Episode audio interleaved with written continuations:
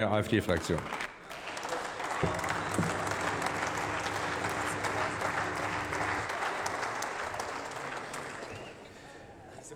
Herr Präsident, wir haben in dieser Woche nun schon einiges über die Schwachstellen des Haushalts gehört, aber viel schlauer sind wir nicht geworden.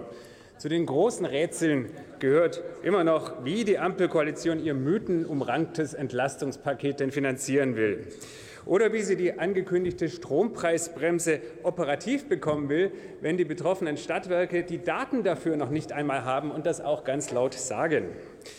Ohnehin löst nichts davon die Energieprobleme ursächlich. Es wird einfach nur sozialistisch planwirtschaftlich umverteilt. Wissen Sie eigentlich, dass es die Mittelschicht, die das alles bezahlen soll, bald gar nicht mehr geben wird? Ja, und Herr Post, wenn Sie das wie eben geschehen ins Lächerliche ziehen, dann zeigt das einfach nur, wie unglaublich arrogant die SPD und wie weit entrückt sie von der Mittelschicht inzwischen geworden ist. Ja.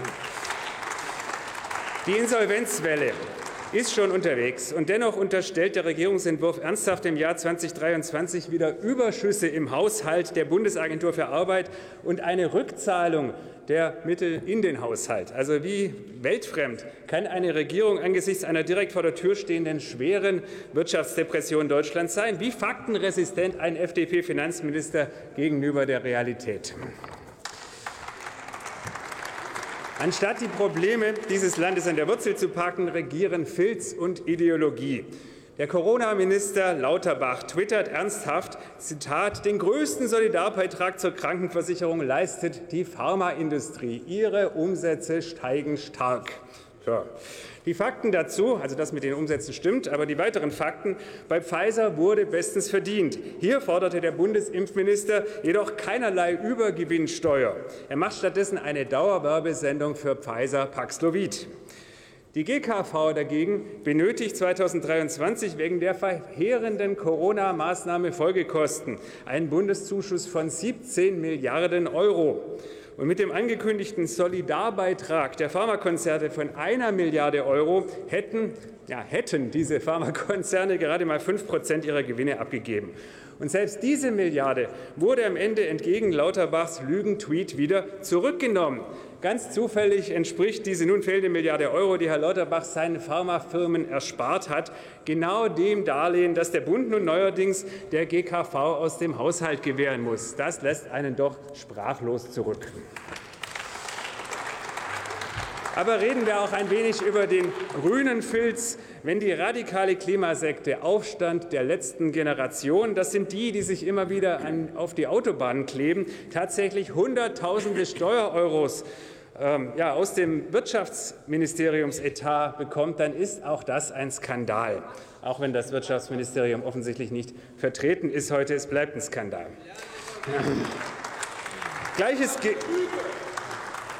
Gleiches gilt, wenn eine grüne Klüngel-NGO namens Zentrum Liberale Moderne unter anderem mit einer Auftragsarbeit für das Kanzleramt namens Gegneranalyse mehr als eine Million Euro erhält, um die Opposition im Netz zu beobachten und Verteidigungsstrategien aufzuzeigen. Grüne NGO allerdings arbeitend für das damalige schwarze Kanzleramt.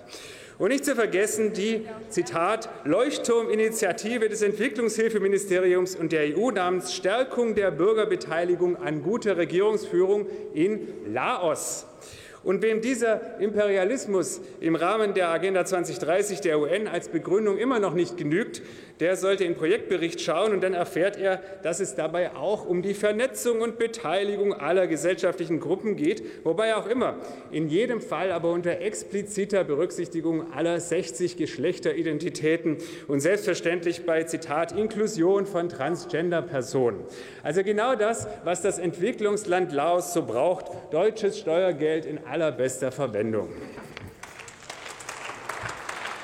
In Deutschland und bei uns also verweigert das Finanzministerium dagegen den Menschen jede inflationsadäquate Erhöhung des steuerlichen Existenzminimums. Die AfD fordert hier seit Monaten eine Erhöhung auf 12.600 Euro.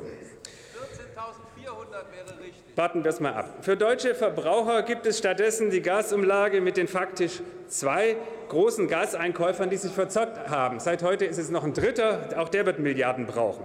Und die werden gerettet. Der eigentliche finnische Konzern Uniper, für den steht der finnische Staat nicht gerade. Der deutsche Bürger rettet ihn nun. Dann könnte man das aber auch so gestalten, dass das wenigstens auf Kreditbasis geschieht, sodass Uniper die über 20 Milliarden, die es letztlich aus der Gasumlage erhalten soll, in ruhigeren Zeiten wieder zurückfahren muss. Es kann nicht sein, dass hier wieder einmal Gewinne bei wenigen Konzernen privatisiert, die Verluste aber über alle Steuerbürger sozialisiert werden. Letzter Satz, Herr Präsident. Die AfD-Fraktion wird zu diesem Thema in der nächsten Plenarwoche eine Debatte erzwingen. Sie ist überfällig. Vielen Dank. Vielen Dank, Herr Kollege Wöhringer.